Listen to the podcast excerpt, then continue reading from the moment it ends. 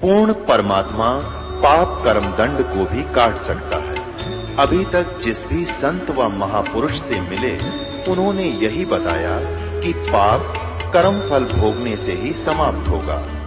वो प्रभु कौन है जो पाप कर्म को काट देता है? वो काल के बंधन से छुड़वा देता है। उसका क्या नाम है? पूजा की विधि क्या है? कृपया अवश्य सुनिए। जगत गुरु तत्वदर्शी संत रामपाल जी महाराज के अमृत वचन। परम पिता परमात्मा पूर्ण ब्रह्म। सारी सृष्टि के रचनहार कुल मलिक कबीर देव कबीर परमेश्वर। अपनी प्यारी आत्माओं को अपने सत लोक का ज्ञान देने के लिए स्वयं ही आते हैं।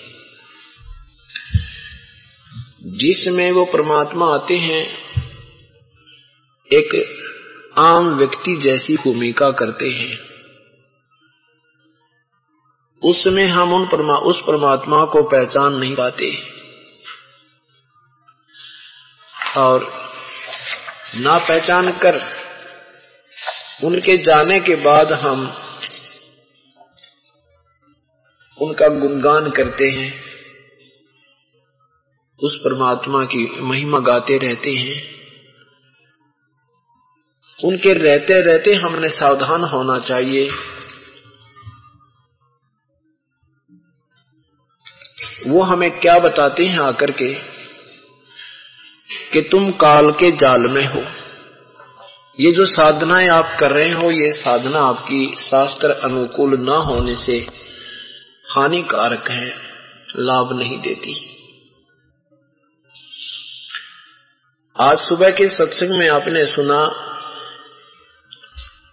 परमात्मा की भक्ति करने वाले करते, साधना करते करते भी दुखी रहते हैं। जैसे आपने नल तथा नील की कथा सुनी, उन महापुरुषों के पास, जिनके पास वो आत्म कल्याणार्थ और कष्ट निवारण के लिए जाते थे, उनसे उनको यही जवाब मिलता था यही उत्तर मिलता था कि ये तुम्हारा प्रारब्ध का कष्ट है बेटा, ये तुम्हें भोगना ही पड़ेगा। जबकि हमारे सदग्रंथ बताते हैं कि परमात्मा घोर पाप का भी विनाश कर देता है, पूर्ण ब्रह्म। वो पूर्ण ब्रह्म कौन है? वो परम वो परम अक्षर ब्रह्म कौन है? सर्वगतम ब्रह्म वो कौन है? उसके विषय में वेद ज्ञान देता, दाता प्रभु भी कहता है कि मैं नहीं जानता उस परम पिता के विषय में। उसके विषय में कोई तत्वदर्शी संत आता है और वो तत्वदर्शी संत जो होता है, जिसमें वो परमात्मा आता है, वो अपनी महिमा बोल बोल कर सुनाता है। उसका भी प्रमाण दे रखा है कि वो कबीर वाणी के माध्यम से अपनी महिमा आप ही गाता है। जिस कारण से उसको कबीर कहने लग, उसको कवि कहने लग जाते हैं, एक प्रसिद्ध कवि की उपाधि दे देते हैं। क्योंकि वो अपनी वाणी एक कविताओं के माध्यम से, काव्यों के माध्यम से, कविताओं के माध्यम से सुनाता है। उस तत्वदर्शी संत से ज्ञान प्राप्त करके फिर उनके द्वारा बताएगी हर मर्यादा का पालन करते हुए साधक अपना जीवन सफल कर सकता है, जन्म मरण से पूर्ण रूप से छुटकारा प्राप्त कर सकता है, पूर्ण मोक्ष प्राप्त करता है। वो परमात्मा पाप अक्षमा कर देता है, पाप विनाश कर देता है, पापों के पाप विनाश कर देता है। वो परमात्मा अपनी महिमा आप ही साधारण भाषा में बोलता है। डब ही नाम हृदय धरो भयो पाप को नासे। जैसे चिंगी अग्नि की, पड़ा पुराने गाश। कि वो पूर्ण परमात्मा वास्तविक मंत्र देकर के ऐसे हमारे पाप कर्मों को फूक देता है, विनाश कर देता है, जैसे बहुत बड़ा पुराना सूखा घास, बहुत एक हज़ार एकड़ में गपड़ा हो। और कहते हैं, एक सीख की तिल्ली, एक चिंगारी आग की, और सबको फूक कर भस्म कर देती है, और फिर हवा उसको उड़ा करके बखेर देती है। कितना बड़ा कुबाड़। और उसका समाधान हो गया। छोटी सी चिंगारी नहीं कर। इसी प्रकार पूर्ण परमात्मा अपने उस सच्चे मंत्र से सत्य नाम से सार नाम से, सर्व पापों का विनाश करके अपनी प्यारी आत्मा को स्वच्छ करता है। अपने सीने से लगाने योग्य कर लेता है। जैसा कि आपने दिन में सत्संग सुना था कि जैसे माता उस छोटे से बालक को जो पालने में झूल रहा होता है, अनजान पने में वो उसके बस की बात नहीं होती। टट्टी और पेशाब में सारे कपड़े भी खराब कर लेता है, हाथ भी खराब कर लेता है, फिर रोने लगता है, माँ आती है। उसने वो बच्चे का गंध नहीं दिखता, उसने अपना लाल दिखाई देता, अपनी बेटी या बेटा दिखाई देता है। उसको नवाती है, कपड़े धोती है, फिर सीने से लगाती है, प्यार करती है, दूध पिलाती है। ऐसे वो परम पिता हमारे पापों को जो हमने अनजान पड़े हुए हम विवश हैं। जिब के बस का नहीं पाप ना करे। क्योंकि हमें बाँध ऐसा कसूती तरह दिया काल ने। हम विवश कर रखे। ये परमात्मा आता है इसके बंधन से हमें छुटाता है। फिर वो उन अपने किए हुए हमारे पुराने पापों को साफ़ करके अपने सीने से लगाने योग्य करता है। तो वो परमात्मा हमें पार करता है, सतलोक ले जाता है। उस परमेश्वर को हम ना पहचान कर साधना गलत करते रहते हैं। और जब परमेश्वर आते हैं, तब ये नकली संत वकील बन जाते हैं। उस परमात्मा की बात को नहीं मानते, ना सुनते, ना ही समाज को स्वीकार करने देते हैं। ये अभी तक यही कारण रहा कि ये तत्व ज्ञान और वास्तविक भक्ति हमारे से दूर रही। एक समय की बात है, परमात्मा जब आए हुए थे, अपने तत्व ज्ञान का डंडोरा पीटा करते थे मुनादी करते थे जगह जगह जाते थे और अपनी प्यारी आत्माओं को अपना अपना भेद आप ही बताते थे। आप आरती, आप साजय आप किंगर, आप बाजय आप ताल, झान, झनकारा, आप नचे, आप देखन हारा वही आप आप भगवान बनया, आप भगवान, आप एक दास बना, जुलाहा रूप में आके 120 वर्ष तक यह भूमिका की और आप ही परम संत की भूमिका की स्वयं ही मालिक ने एक परम संत की भूमिका की, तत्वदर्शी संत, सतगुरु जगत गुरु की भूमिका भी की। और बनारस काशी की कुटिया में बैठकर पूरे ब्रह्मंडों का कंट्रोल भी किया उस मालिक ने अपने शक्ति के रिमोट तक। जब वो परमात्मा वहाँ सत्संग किया करते थे जो भी परमेश्वर के चरणों में आ जाता था, वो स्वस्थ हो जाता था। क्योंकि प्रभु में ये प्रथम गुण है कि दुखी जीव को सुखी करता है, क्योंकि हम उसकी आत्मा है। और माता पिता पर अपना बेटा और बेटी दुखी नहीं देखी जा सकती। जितनी उसकी समर्थता होती है, उतना अपना हर तन मन धन से उन बच्चों को राहत देने की चेष्टा करता है। और ये परमात्मा तो समर्थ है। इन परमात्मा कबीर साहब की शब्द कोश में, डिक्शनरी में इम्पॉसिबल वर्ड नहीं है। असंभव शब्द नहीं है इस परमात्मा के शब्द कोश में। इसीलिए इसको समर्थ कहते हैं। इसलिए आदरणीय गरीबदास साहब जी कहते हैं, समर्थ का सरना गहो रंग होरी हो, भाई कबो न हो ए काज राम रंग होरी हो। फिर कहते हैं वेदों में यही प्रमाण है। पवित्र वेदों में, पवित्र गीता जी में।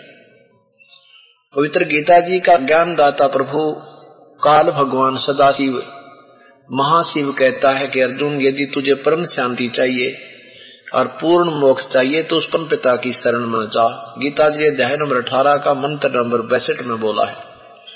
उसकी कृपा से ही परम शांति और शाश्वत स्थान अर्थात सतलोक को प्राप्त होगा। हर सदग्रंथ प्रत्येक सदग्रंथ, प्रत्येक महापुरुष उसी परमात्मा की तरफ़ संकेत करते हैं। और वो परमात्मा स्वयं आते हैं, उस समय हम बालक होते हैं, पहचान नहीं पाते वो आवाज़ लगाते फिरते हैं, मैं भगवान हूँ, मैं ही परमात्मा हूँ, पर हम नहीं सुनते। क्योंकि हमारी बुद्धि काल के दूतों ने, काल के ब्रह्म के संदेश वाहकों ने विभाषा भगवान की उल्टी पढ़ा रखी है। परमात्मा निराकार है। परमात्मा तो किसी को दिखाई नहीं देता। तो बस कुछ देखने की चीज़ न्यारी है। और वेद सदग्रंथ बताते हैं वो साकार है मनुष्य सदृश्य है। हमरे ही उनिहार है हमारा सृजनहार। हमारे जैसा है हमारा भगवान अपने जैसी सकल उसकी। लेकिन उन, उनकी शक्ति में और हमारी शक्ति में बहुत अंतर है। राजा भी मनुष्य जैसा ही होता है। लेकिन राजा की शक्ति में और मनुष्य की शक्ति में दिन रात का अंतर होता है। ऐसे अंतर है परमेश्वर में परमेश्वर कबीर साहब की शरण में जो भी आते थे, उनको तुरंत संकट निवारण हो जाता था। परमात्मा उस में आए थे अपना ज्ञान देने के लिए और साथ में अपने गवाह तैयार करने के लिए और अपनी समर्थता का प्रतीक, अपनी लीला करके दिखाने आए थे कि इस समय जब ये शिक्षित ये शिक्षा का समय आएगा। उस समय सब वेद और सदग्रंथ का इतिहास सामने लाया जाएगा। और फिर वो पहले की हुई लीलाओं को वो वेद शास्त्र हमारे प्रमाण करेंगे, परमात्मा ये काम करता है। परमात्मा ऐसा होता है, प्रभु ऐसा होता है। वो ऐसे आता है, जैसे आपने कल के समाचार पत्र में पढ़ा था। कि वो परमात्मा सशरीर आए थे। आज के समाचार पत्र में आपने पंजाब केसरी में पढ़ा कि वो परमात्मा सशरीर गए थे। प्रत्यक्ष प्रमाण है, आज भी वो पवित्र यादगार गवाही गवाही है, साक्षी है कि सचमुच ये घटना यहाँ घटी थी और वहाँ परंपरागत एक महंत परंपरा होती है। महंत परंपरा होती है इन यादगारों के रखवाले। उनका इतना ही काम होता है बस। अब ये अनजान पड़े अपना कर्म बिगाड़ने लगे, ज्ञान उनको होता नहीं, नाम भी देने लगे, जीव को गुमराह कर रहे हैं। बाकी उनका काम इतना ही होता है कि उन यादगारों की रुखाल रखें, इनमें कोई ढा ना दे, खत्म ना कर दे, ये निशान मिट ना जाए। इतना सा काम है। तो उस परंपरा परंपरागत वहाँ पर आज गवाह बैठे हैं कि सचमुच ये घटना यहाँ घटी है। पूरा गाँव गवाह है वहाँ पर। नगर एक, मगर एक छोटा सा नगर है और वो पूरा गाँव, वो नगर गवाह है इस बात का कि सचमुच ये घटना यहाँ घटी थी। ऐसे ही हुआ था। छह सौ साल कोई ज़्यादा नहीं होते। छह सौ भी नहीं बल्कि सन सन पंद्रह सौ अठारह में पाँच सौ वर्ष हुए हैं, ज़्यादा से पाँच सौ परमात्मा जो यहाँ से गए सन पंद्रह सौ अठारह में परमात्मा से शरीर गए थे। ऐसे जब वो परमात्मा वहाँ लीला किया करते थे, काशी में सत्संग करते थे, बहुत ही जीवों को सुख हुआ। जिनको परमात्मा की शरण प्राप्त हो जाती थी, वो तो गुणगान करता करता थकता नहीं था। जो भी मिल जाता था, उसी के सामने गुणगान करता था, भगवान आए हैं। आ जाओ, सत्संग सुन लो, शरण ले लो, उपदेश ले लो, बेड़ा पार हो जाएगा। लेकिन उन भ्रमित किए हुए लोगों, उन गुरुओं के द्वारा वो नहीं मानते थे।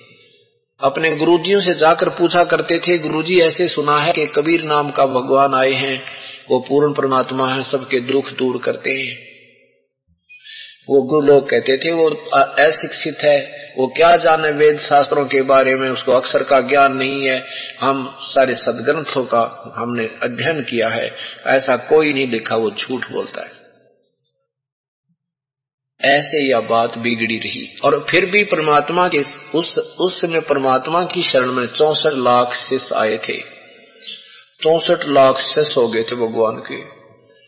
जबकि पूरे हिंदुस्तान की आबादी जिसमें अफ़गानिस्तान बलोचिस्तान इराक इराक इर, इर, जो सारे तुर्की पुर्की सारे इसी में थे।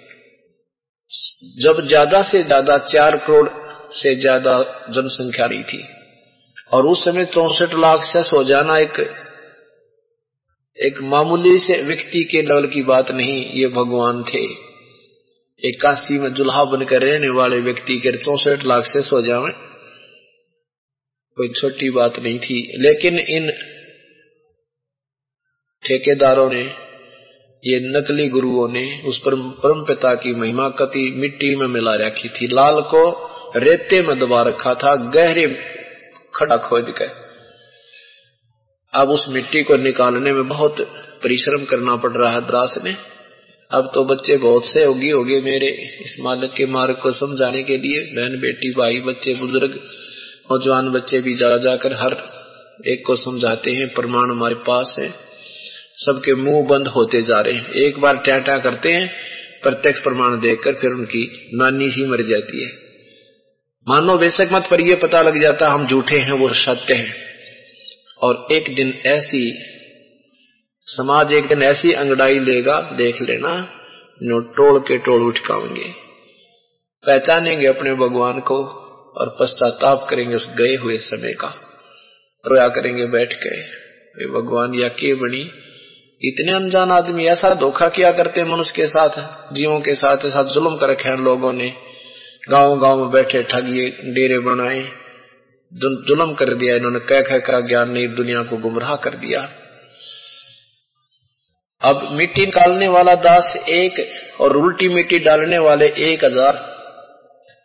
अब परमात्मा की दया होगी कि परमात्मा के बच्चे बहुत हो गए चार लाख के करीब हो गए और ये चार लाख वो व्यक्ति हैं, वो बहन भाई बुज़ुर्ग हैं कि किसी की नीमा ने आख्या देख रखा है, सारा खेल भगवान की महिमा देख रखी है, सदग्रंथों के प्रमाण इनके पास है। तो ये एक एक न समझ जाओगे तो भी दो दो साल में चार, नहीं तो छह लाख, दो लाख तो ज़रूर और बढ़ेंगे, एक साल में। एक एक व्यक्ति को तो ज़रूर समझा जाते, समझाते हैं, एक दो तो मान ही जाता है। और अब ये सदग्रंथों का रहस्य समाचार पत्रों में और टीवियों पर भी चल रहा है।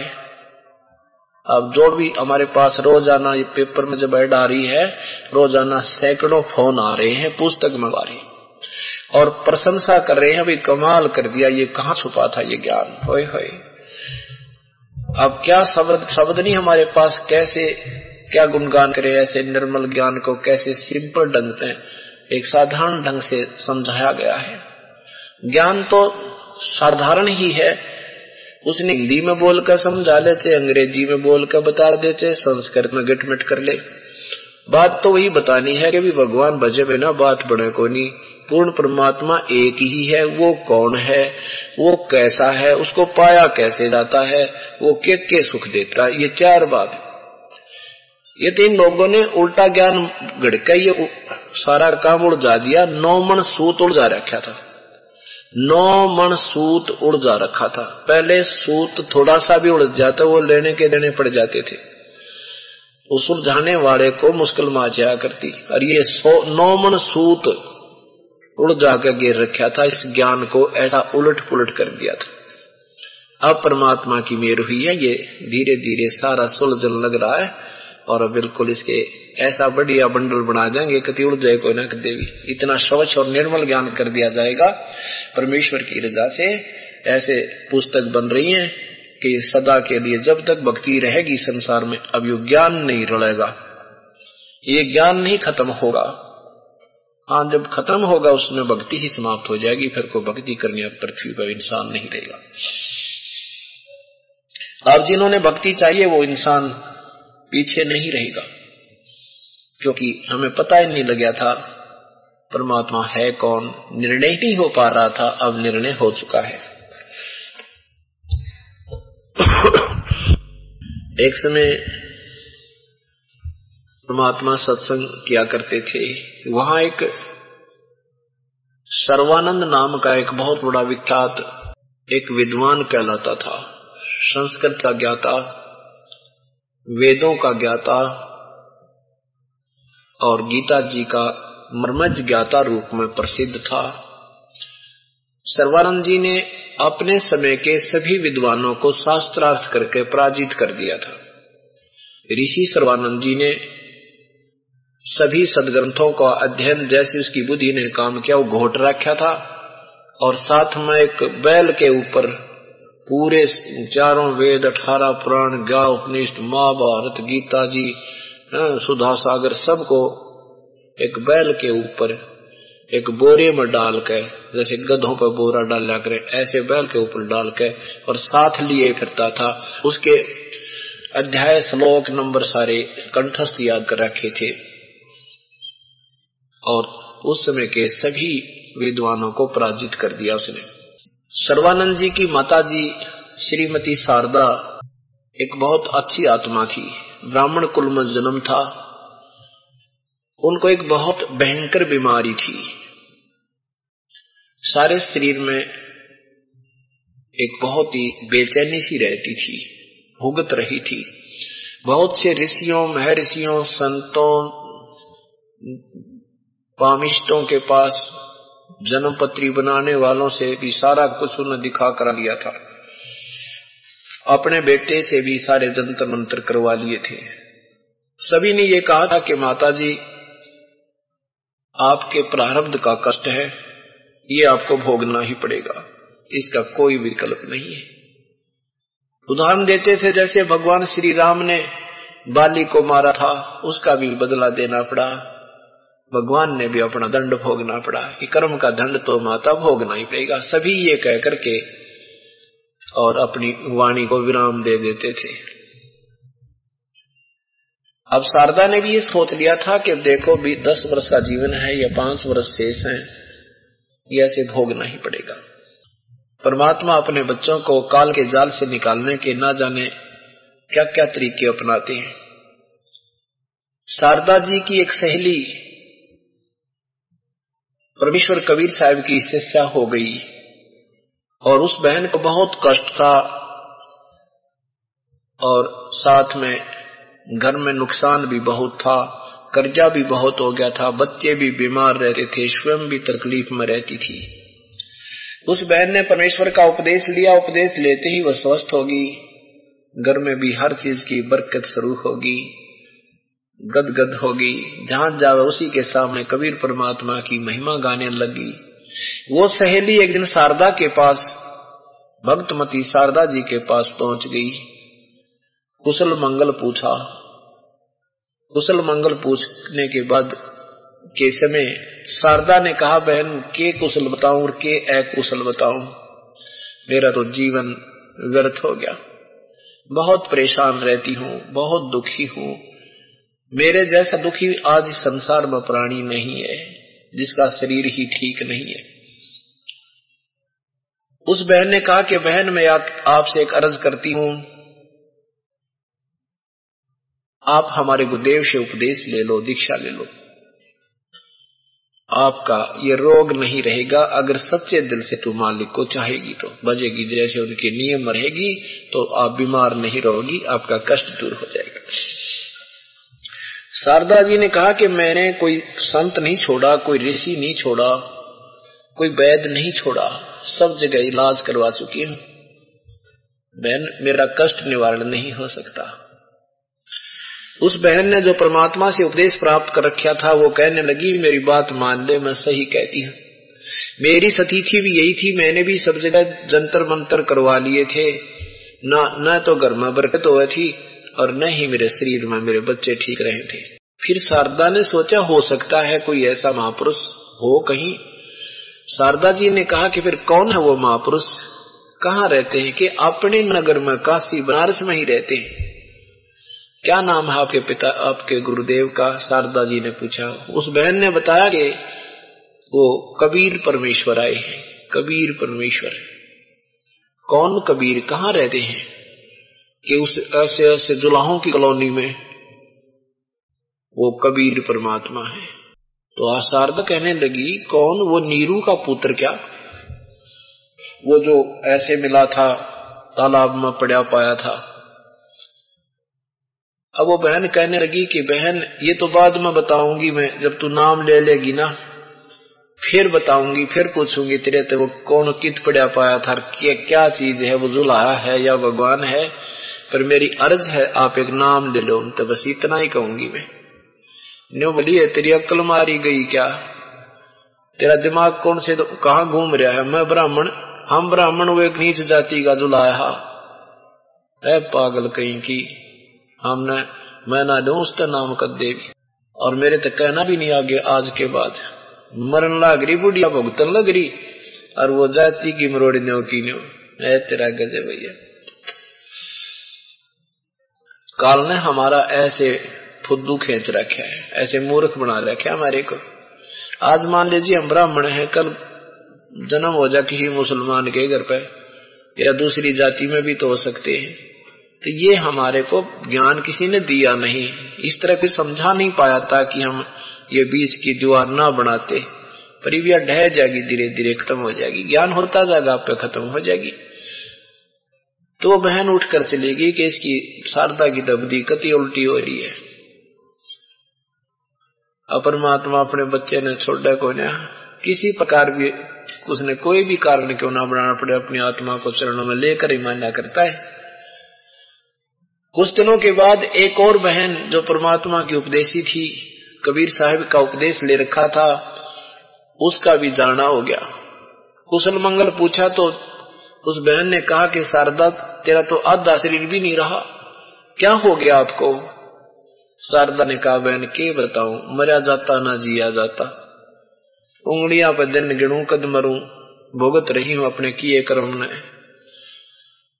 उस बहन ने कहा कि ये कर्म के दंड से दुख होता है और परमात्मा कर्म के दंड को समाप्त कर देता है। आप हमारे पूज्य गुरुदेव से उपदेश ले लो। शारदा माँ भी बहुत दुखी थी। मुझे भी कितना धरती पर ठिकाना नहीं दिखा था। मृत्यु के अतिरिक्त मैंने कुछ नहीं सोच रखा था। ऐसी स्थिति थी मेरी कि मैं आत्महत्या कर लेती, बच्चा ने भी साथ लेकर। और जिस दिन से भगवान के चरणों में आई हूँ कबीर पर उस मेरे भगवान गुरुदेव के चरणों में आई हूँ, उस दिन से मेरी, मुझे पूरे परिवार ने नई ज़िंदगी मिल गई आप मेरी बात मान लो, हमारे गुरुदेव से उपदेश ले लो। आँखों में आँसू भर के वो बहन कह रही है, उसकी दृश्य उसकी दुख के दुख को देखकर, शारदा के दुख को देखकर कह रही है।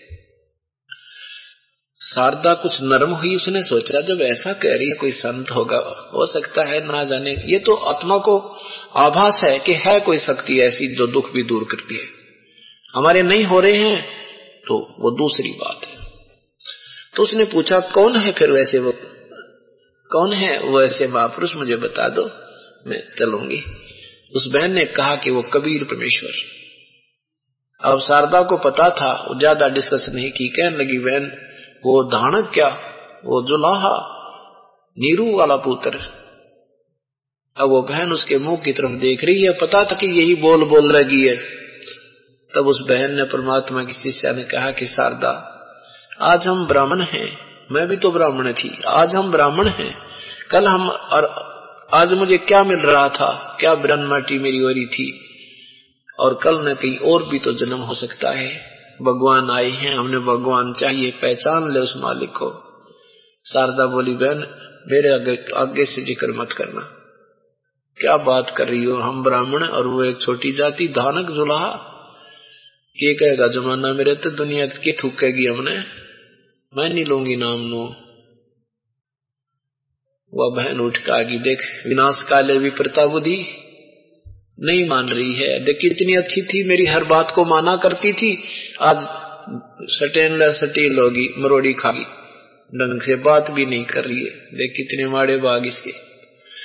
वो अभी उठ के आ गई अब परमात्मा नहीं छोड़ता। वो नहीं छोड़ेगा अपनी प्यारी आत्मा काल वेश से कितनी मीठी गोली दे रखा एक समय आएगा, ये सब समझ जाएँगे। परमा, क्या रिश्तेदार ब्राह्मण था। शारदा जी का वो, उसका वहाँ जाना हो गया। दो तीन वर्ष के बाद गया और शारदा उससे बहुत परिचित थी कि वो बहुत दुखी था। उसके परिवार में बहुत हानि होती थी। बालक भी बीमार थे। पत्नी तो मृत्यु के निकट थी उसकी। और ये भी पता था कि अब उसको बहुत सुख हो गया है। पैसे भी उसके पास हैं, गुजारा ठीक हो रहा है, इस बात का भी उसको संदेशा था। वो ही पहुँच गया वहाँ पर और कुशल मंगल पूछा, शारदा ने अपना दुख बताया तो उस, उनके रिलेटिव ने कहा, शारदा, आपने मेरा जीवन देखा क्या हाथी? मुझे रिश्तेदार देखकर भी प्रसन्न नहीं थे। इतना टोटा था, इतना दारिद्र था मैं। और आज मैं बहुत सुखी हो गया, मेरे बच्चे भी सुखी हैं, मेरी पत्नी भी स्वस्थ होगी। और मैंने ऐसा सोच लिया था एक एक बार तो कि इस जीवन से अच्छा तो मृत्यु ही मिल जाए तो ही अच्छा है।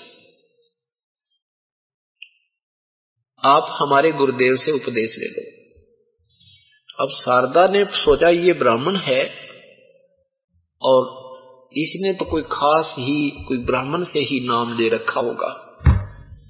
उससे पूछा कि आप ठीक है, मैं आपके, आपको खूब जानती हूँ, आपकी सतीथि से भी परिचित हूँ, मुझे सब संदेशे मिलते रहते थे कि आज आपकी बहुत मौज हो रही है। कौन है आपके गुरुदेव? उस रिश्तेदार ने कहा कि वो कबीर परमात्मा, कबीर देव, कबीर भगवान उनको संत कहूँ या राम कहूँ, शारदा के कौन से शब्द से उस परमात्मा की महिमा गाऊं? अब शारदा कहती है कि तू ब्राह्मण हो कह तेरी अक्ल भी क्यों मारी गई। तू भी वहाँ कहा फंस गया जाके? तने शर्म नहीं आई?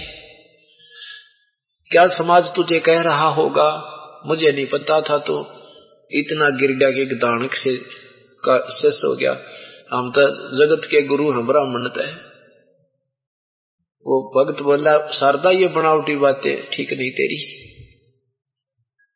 मेरी वो सती थी तुझे याद है कि मैं रिश्तेदार के जाता था, रिश्तेदार के माथे पर तीन तोड़ी गिर जाती थी। वो सोचता था कि आ गया, दस रुपए मांगने आया होगा, और मैं भी जान जाता था कि इसका चेहरा बदल गया। मेरे दर्शन होते ही शारदा, इस समाज ने, इस ब्राह्मण जाति और कुल के लोगों ने मुझे क्या दिया था? दस रुपए कोई देता था, उसका ब्याज लेता था। और आज मेरे पास मेरी, मेरे बच्चे स्वस्थ, मेरी पत्नी की जीवन प्राप्त हो गया। मैं भी बहुत परेशान रहता था। मानसिक टेंशन मुझे रहती थी इस कर्जे के कारण। और कोई भी दो पैसे देने को तैयार नहीं था। और आज मेरे पास सब कर्जा उतर कर दस रुपए मेरे पास है। जहाँ भी जाता हूँ, सबसे पहले मुझे सीने से लगाते हैं और फिर ये पूछते हैं, जल्दी आना गणे दिन मत लगाना। आज ये कृपा मेरे परम पिता परमेश्वर कबीर देव की है। और आपकी इच्छा नाम लो या मत लो, पर प्रस्तावेगी इन दिनों को। न्यू कहकर उठ का गया। इन तीन पर तीन चोटों से शारदा कति टूट गई। के भी एक कहे, दो कहे और तीन कहे, और ऐसे दुखी इसको तो मैं खूब जानती हूँ कितना कष्ट था इस प्राणी के ऊपर। और आज ये व्यक्ति ये बात कह रहा है तो बहुत सोचने पे विवश होगी। सारी रात नींद नहीं आई इसने। कि ऐसी परम शक्ति आई है, और जाऊँ तो ये दुनिया क्या कहेगी? ये तो चलो एक छोटा मोटा ब्राह्मण है। मेरा तो बेटा वेल नोन है सारी इस क्षेत्र में। क्यों जाऊँ ये भगवान? कैसे जाऊँ उसकी शरण में? ऐसे सोच रही है। फिर अपने मन में आप ही विचार कर लेती है कि यहाँ कहीं आसपास कोई सत्संग होगा। उस सत्संग में मैं जाऊँगी और घूंघट करके जाऊँगी। कोई पहचान ना रहे वो ब्राह्मणी हूँ। अंधेरे से मैं। और मेरे सिर पे हाथ रखने जय मैं स्वस्थ होगी तो नाम ले लूँगी, चरणों में गिर जाऊँगी वहीं पर। और मुझे राहत नहीं मिली तो उठ कर आ जाऊँगी। किसी ने बेरा ना पाटेगा, किसी को पता नहीं लगेगा कि मैं वहाँ गई थी। ऐसा सोच के और इंतज़ार करने लगी कि आसपास कहीं सत्संग हो।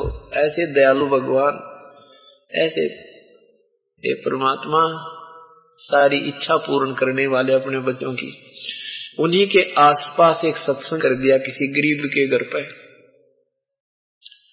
शारदा को पता लग गया बहन को कि भगवान कबीर साहब का सत्संग यही पड़ोस में हो रहा है। तो उसने सोची आज ज़रूर जाऊँगी। परमात्मा सामने आसन पर बैठे थे। एक घी की जोत जला रखी थी दी, दीपक का काम भी कर रही थी हवन का काम भी कर रही थी। अब सभी श्रोतागण आ रहे थे परमात्मा के सामने दंडोत प्रणाम कर रहे थे, चरणों में शीश रख रहे थे, आशीर्वाद परमात्मा दे रहे थे अपना अपना स्थान बहन भाई ग्रहण कर रहे थे। अब शारदा भी अपने मुँह पर घूंघट करके और करे थे, ऐसे ही करके जाकर चरणों में सिर रखा। सिर पे हाथ रखा भगवान ने और कहा, सर्वानंद की माँ आज दानक के पास कैसे आएगी? तेरा समाज के एक भगत ने जब ये अंतर्यामी परमात्मा ने उसको पहचाना और साथ में सिर पे हाथ रखते ही वो स्वस्थ हो गई, चरणों में गिर गई बुढ़िया और बहुत रोई। ने बोली, हे भगवान, कहाँ छुपे थे आप? ये परमात्मा, मेरे जैसा दुखी पृथ्वी और प्राणी नहीं था मालिक। अंतिम सांस गिनो थी, फिर तो बुढ़िया ने खोल दिया, घूंघट भी समझ स्पष्ट खड़ी होगी सब बहन भाइयों के सामने। और सबको कहने लगी, भाई, बहन भाइयों, मैं सर्वानंद की माँ हूँ और मैं बहुत दुखी थी। मेरे ऊपर इतना कैर था, कष्ट था, सब जंतर मंत्र करा लिए थे, सब ऋषियों के पास जा चुकी थी आज परमात्मा के सिर पाथ रखते मैं स्वस्थ हो गई हूँ। ये भगवान, क्षमा कर दो मालिक, मैंने बहुत बुरी बली कही आपके विषय। परमात्मा ने कहा, कोई बात ना बेटी। आप नहीं बोल रहे थे, ये काल ने मेरे ही बच्चे मेरे दुश्मन बना रखे। इनको या गुटी प्या रखी है, माया की। इसने नशा करा दिया, या भाँग प्या रखी है सबको बेटा। और मुझे पहचान नहीं रहेगी। ये ये पहचानने नहीं देता, इतना चालबाज आदमी है निरंजन, ज्योत निरंजन। कबीर ये माया अटपटी, सब घट आन अड़ी। किस किस को समझाऊं? या कुए भाँग पड़ी? में भांगे रखी है। एक व्यक्ति को समझाने के लिए इतना प्रयत्न करना पड़ता है। नए सिरे तो मानना पड़ता उस प्यारी आत्मा को। इतना उसके अंदर मैल ठोक दिया, काल ने उल्टा ज्ञान पड़ा पड़ा के। कि तो मज़हब नारे बना के, कि तो जाति नारी बना के, एक दूसरे के दुश्मन बना दिए। आपस में हमें पीस रखा है। पति पत्नी की लड़ाई रख, रोज क्या न क्या बात पे बहन भाई का झगड़ा, भाई भाई का झगड़ा मजहबों के डठम लट्ठा। ये मच्छर बना दिए बता मच्छरा बिना के आंट लाग रही थी। ये मच्छर काटो इन्हें रात न पड़न दे, न दिन में पड़न दे। इतने परेशान है भगवान। फिर सत्संग सुना। परमात्मा ने पूरी सृष्टि रचना जचा कर सुनाई। शारदा की कति सारे पर्दे खुल गए उपदेश ले लिया। सब कति स्वस्थ होगी और हर एक ब्राह्मण के पास जावर समझावर नाम ले लो। बल्कि उस शारदा कोई धिकारण लगे तेना शर्म नहीं आई, तू क्यों बेसर्म होगी? दानक से नाम ले लिया। क्या क्या कहेगी दुनिया? तेरा बेटा तो इतना बोलबाला हो रहा है, उसका दुनिया पूज रही है। उस जैसा विद्वान ब्राह्मण नहीं है। और के कहेगी दुनिया? उसको तेरी माँ एक जुलाहे का नाम ले लिया शारदा बोली के बताऊ? ये शराब मैंने पी रखी थी जो तू बोली बोल रही हो। ये तो वही जाए, शराब यो नशा उतरेगा, ना कि तो उतरे को नहीं एंटीबायोटिक इस नशे ने तारण की उस परमात्मा के पास दवाई है और पृथ्वी पर है ही नहीं। अब उसकी माँ ने, सर्वानंद की माँ ने, शारदा ने सोचा और तो देखी जाए को मानना चाहे मत मानो, मेरा बेटा तो काल तो छूट जाए इसी प्रकार मेरा बेटा ही मान जावे। वो कई बार चर्चा करती थी, देख बेटा, मैं समझत होगी कैसे हुई माँ? सर्वानंद पूछा करता था, भाई भगवान आरे आए हुए कबीर साहब? और मैंने उससे नाम लिया, बेटा। मेरे सिर पर हाथ रखा था। मैं ऐसे अपने मन में एक संकल्प करके गई थी कि मुझे सिर पे हाथ रखते ही राहत मिल मैं स्वस्थ होगी तो नाम लेकर आऊँगी। भाई, मैं पक्का दृढ़ निश्चय करके आ गई थी। और बेटा, मेरे सिर पे हाथ रखते मैं कति स्वस्थ होगी। दे मेरी क्या हालत थी। और मैं तो भाई नाम ले आई, गुरुदेव के। और सर्वानंद बोला, माँ, जब आप स्वस्थ होगी सचमुच आप तो बहुत बुरा हाल था। मैं भी रोया करता अपनी माँ की हालत देख करके। कोई बसा नहीं रही थी मेरी। मुझे बहुत खुशी हुई। मेरी माँ स्वस्थ होगी फिर माँ कहने लगी, बेटा मेरी आत्मा भी तेरे प्रति इतनी ही फंसी हुई है। तो मेरा बेटा है। मैं भी चाहती हूँ मेरा बेटा भी मेरा साथी हो जावे, मेरे साथ हो जावे। और पुत्र, इस काल ने तुझे वकील बना रखा है। बेटा, भगवान के पास तो ज्ञान है इस पृथ्वी पर नहीं है। और बेटा तू नाम ले ले, काल के जाल पे छूट जाए। तो क्या कहता माँ, आप ना मना नहीं करूँ मैं, पर मैं नाम नहीं ले सकता। मैं सारा विद्वान पुरुष, वो वो के जाने माता शास्त्रों के बारे में। हम मानते हैं तू स्वस्थ होगी, इस बात को मैं मानता। पर वो भक्ति के बारे में और शास्त्रों के बारे में वो क्या जाने, अशिक्षित है। अब माँ के कर, प्रार्थना ही कर सकती है जवान बालक के सामने। रह रह कर अर्ज़ करती थी, परमात्मा आपका बच्चा है और काल की गोटी बहुत पी ली उसने। वो बहुत बड़ा विद्वान और महिमा से परिपूर्ण हो चुका है। परमात्मा उसके कदम वापस आना बहुत मुश्किल लग रहा है और मैं दिन रात रो रही हूँ, मेरे बेटे के बढ़ेगी। ये परमात्मा ये जीवन व्यर्थ हो जाएगा, इसके पास साधना कोई नहीं, ये वेदों के ठेकेदार ज़रूर हो रहा पर वेद ज्ञान इसको है नहीं। क्योंकि दो चार दस सत्संग परमात्मा की सुनने के बाद आम प्राणी समझ जाता है भक्ति और भगवान कैसा है। प्रतिदिन की यही अर्ज़ माँ की रहती थी, भक्ति भी करती थी। परमात्मा ने देखा कि बुढ़िया बहुत दुखी हो रही है अपने बेटे के लिए। एक दिन सर्वानंद ने अपनी माँ से कहा कि माँ सर्वानंद के मन में आया कि मैं अपनी माँ से अपना नाम सर्वाजीत रखवा लेता हूँ।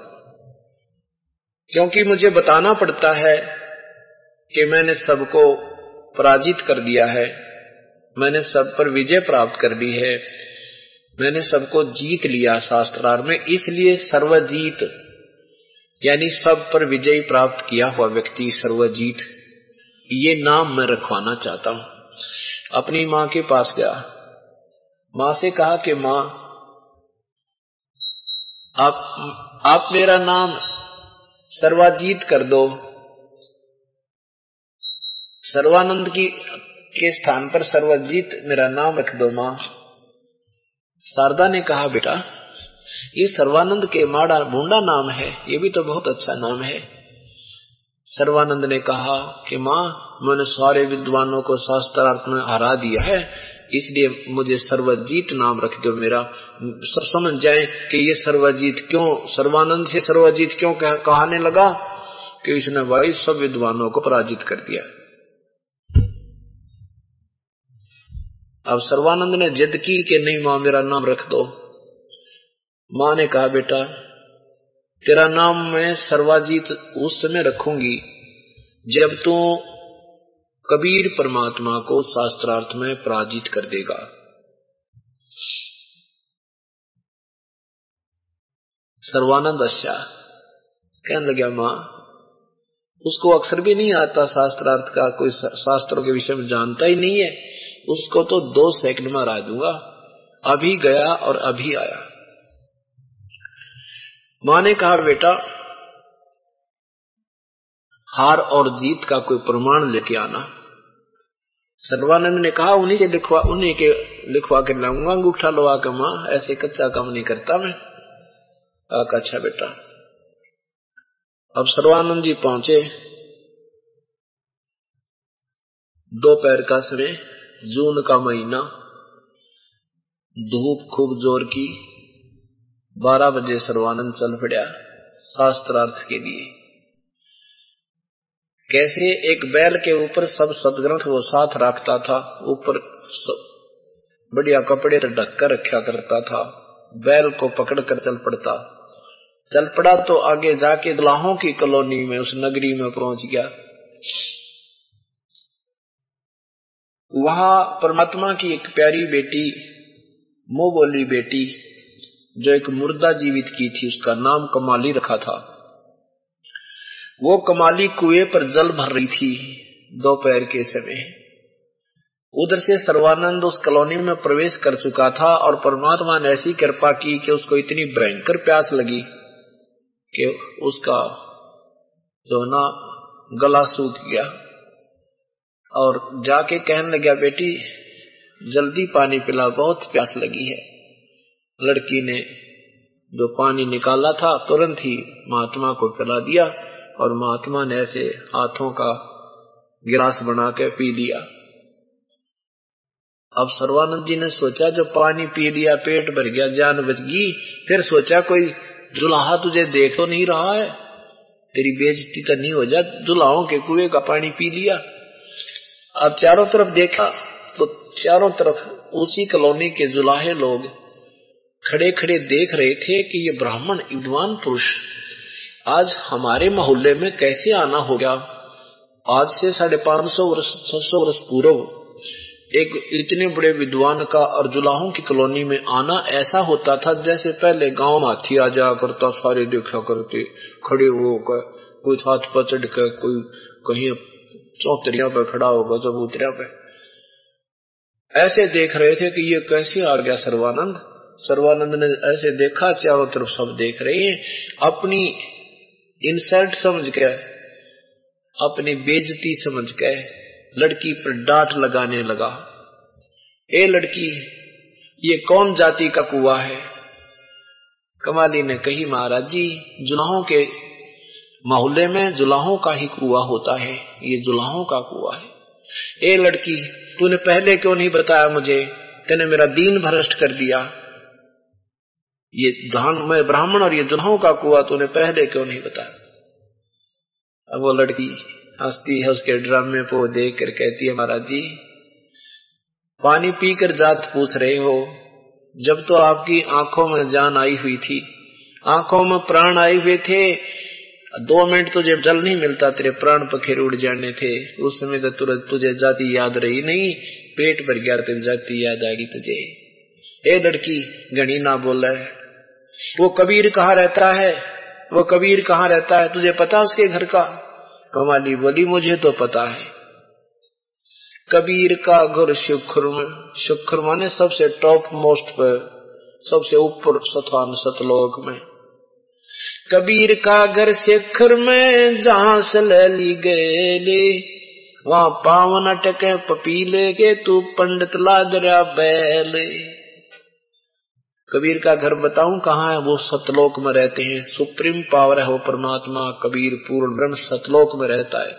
और वहाँ जाने की जो मार्ग है, वो बहुत रपटीला है। अर्थात, जिन सदग्रंथों के तू बैल लादे फिरे है, इनमें उस परमात्मा के पाने की विधि नहीं है। इनसे नहीं मिल सकता वो जिसको जिसको तू दिए फिर रहा है। परमेश्वर भी कहते हैं वेद हमारा भेद है, हम वेदों में नहीं, हम मिले वेद से नहीं, और जौन वेद से हम मिले, वो वेद जानते नाही।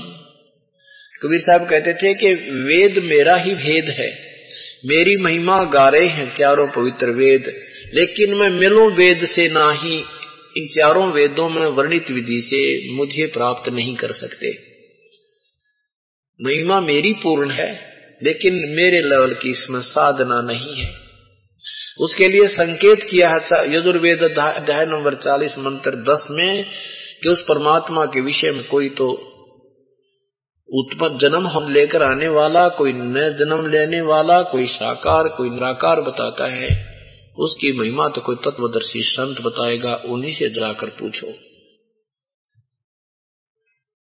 तो परमात्मा कहते हैं, वेद मेरा भेद है, मैं मिलूं वेद से ना अर्जुन वेद से मैं मिलूं, वो वेद जानते ना। ये पांचवा वेद जो दस आपको बता रहा, परमात्मा के द्वारा पहले ही वर्णित है उनकी अमृतवाणी में। और फिर सेकंड किया है, आदरणीय गरीबदास साहिब जी ने उनका समर्थन किया है जो का। जो और उन प्रभु दृष्टा महापुरुषों ने उन्होंने भी कबीर परमात्मा की गवाही दी है एफिडेविट दिए है कि ये कबीर परमेश्वर है, काशी में धानक रूप में आया था, वही प्रभु है।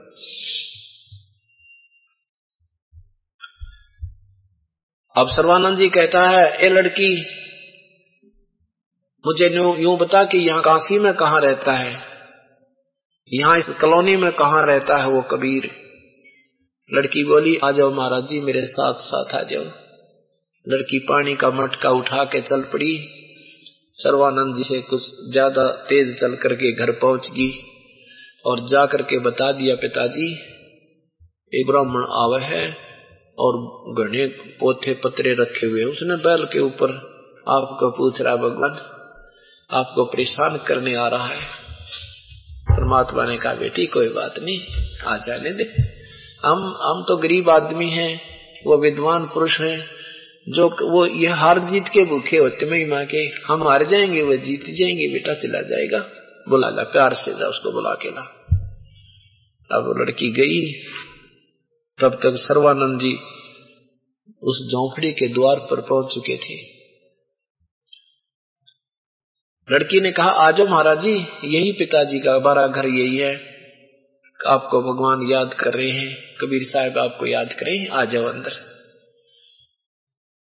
सर्वानंद ने कहा, बेटी, ऐसे कर, ले, जल ला अंदर से। और मेरा ये लोटा भर दे पानी का, करमंडल। पीतल का लोटा था, पानी का भर दे। वो लड़की लोटा, पानी का लाकर उसका लोटा भर दिया। और भर दे, और डाल दे। कति ऊपर का उतरना हो गया, और फलो हो गया। होने को हो गया तो बोला, चुप, बस बेटी, अब रुक जा। और अब ऐसे कर, ये लोटा ले जा। और कबीर साहब को देना, इसका के उत्तर दे वो मेरे पास लाना। मैं बाहर खड़ा हूँ। लड़की धीरे धीरे उस लोटे को लेकर गई और कहा था कि इसका जल नहीं गिरना चाहिए। लड़की धीरे धीरे धीरे धीरे पकड़ के परमात्मा के पास गई, पिताजी। उन्होंने ये पानी का फुल भरवा का लोटा भेजा है आपके पास।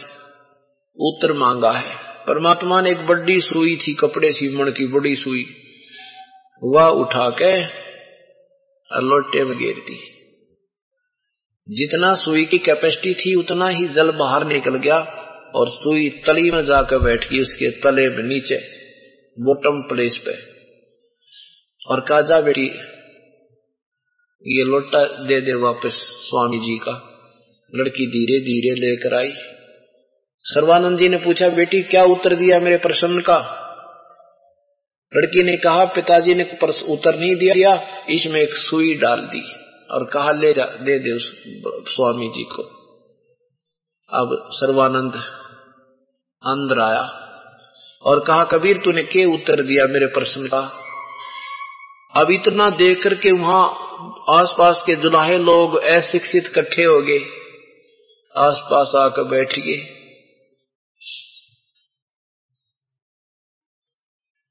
बैठ गए तो परमात्मा ने कहा, आपका प्रसन्न क्या था?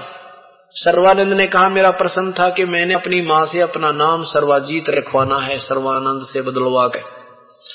और मैंने संसार के सभी सदग्रंथ इनको, पृथ्वी के सभी विद्वानों को पराजित कर दिया है और मैं ज्ञान से ऐसे परिपूर्ण हूँ, ऐसे भरा पड़ा हूँ जैसे पानी का लोटा मैंने और फ्लो करा कर तेरे पास भेजा था।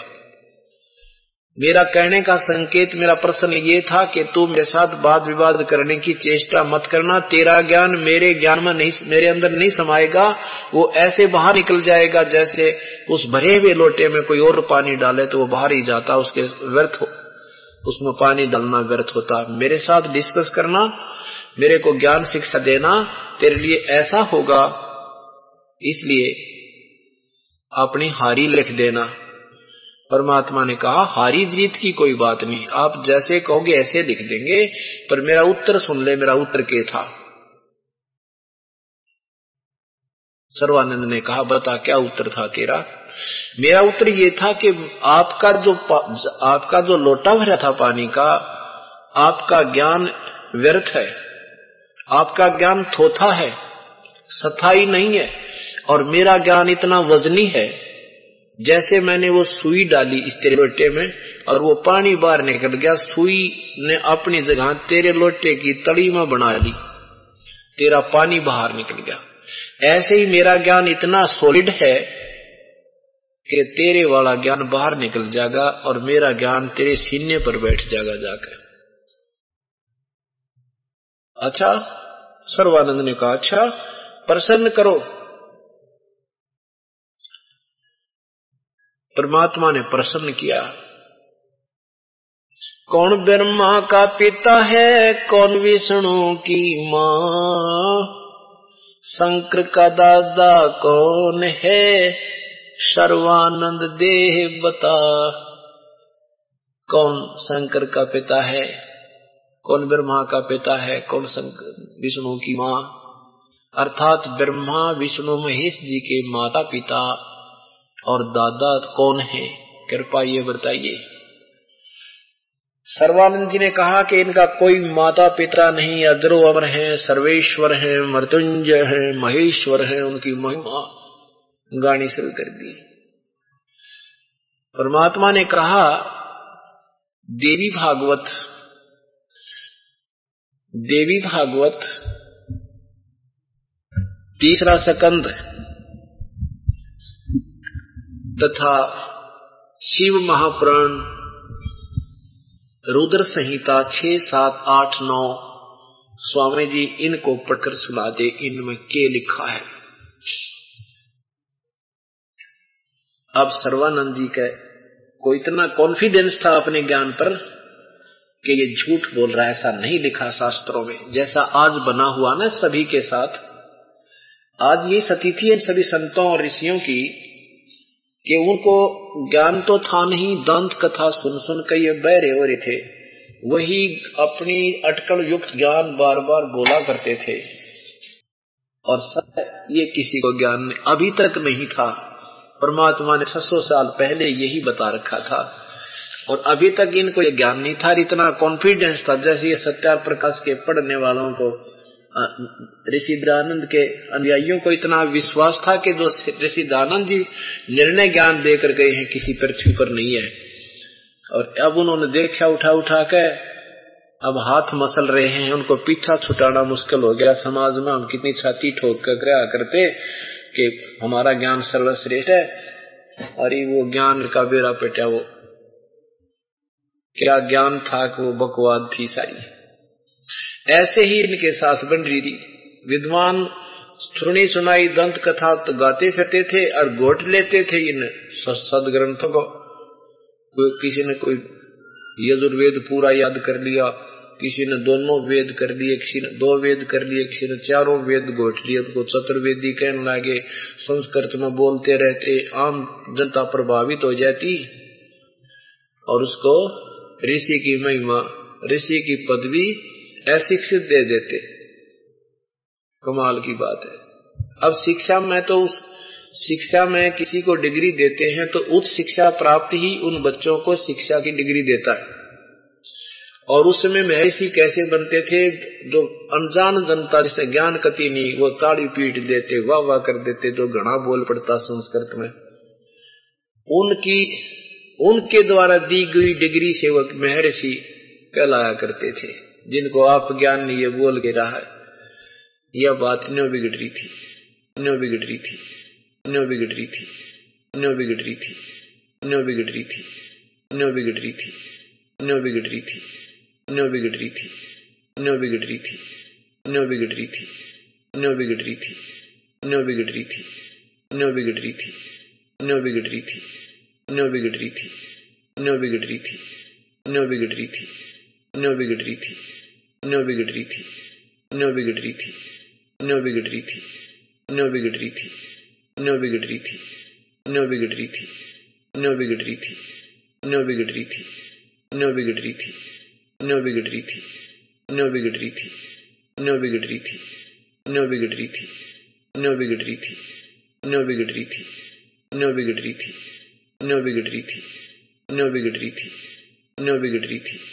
न्यो बिगड़ रही थी न्यो बिगड़ रही थी न्यो बिगड़ रही थी न्यो बिगड़ रही थी न्यो बिगड़ रही थी न्यो बिगड़ रही थी न्यो बिगड़ रही थी न्यो बिगड़ रही थी न्यो बिगड़ रही थी न्यो बिगड़ रही थी न्यो बिगड़ रही थी न्यो बिगड़ रही थी न्यो बिगड़ रही थी न्यो बिगड़ रही थी न्यो बिगड़ रही थी न्यो बिगड़ रही थी न्यो बिगड़ रही थी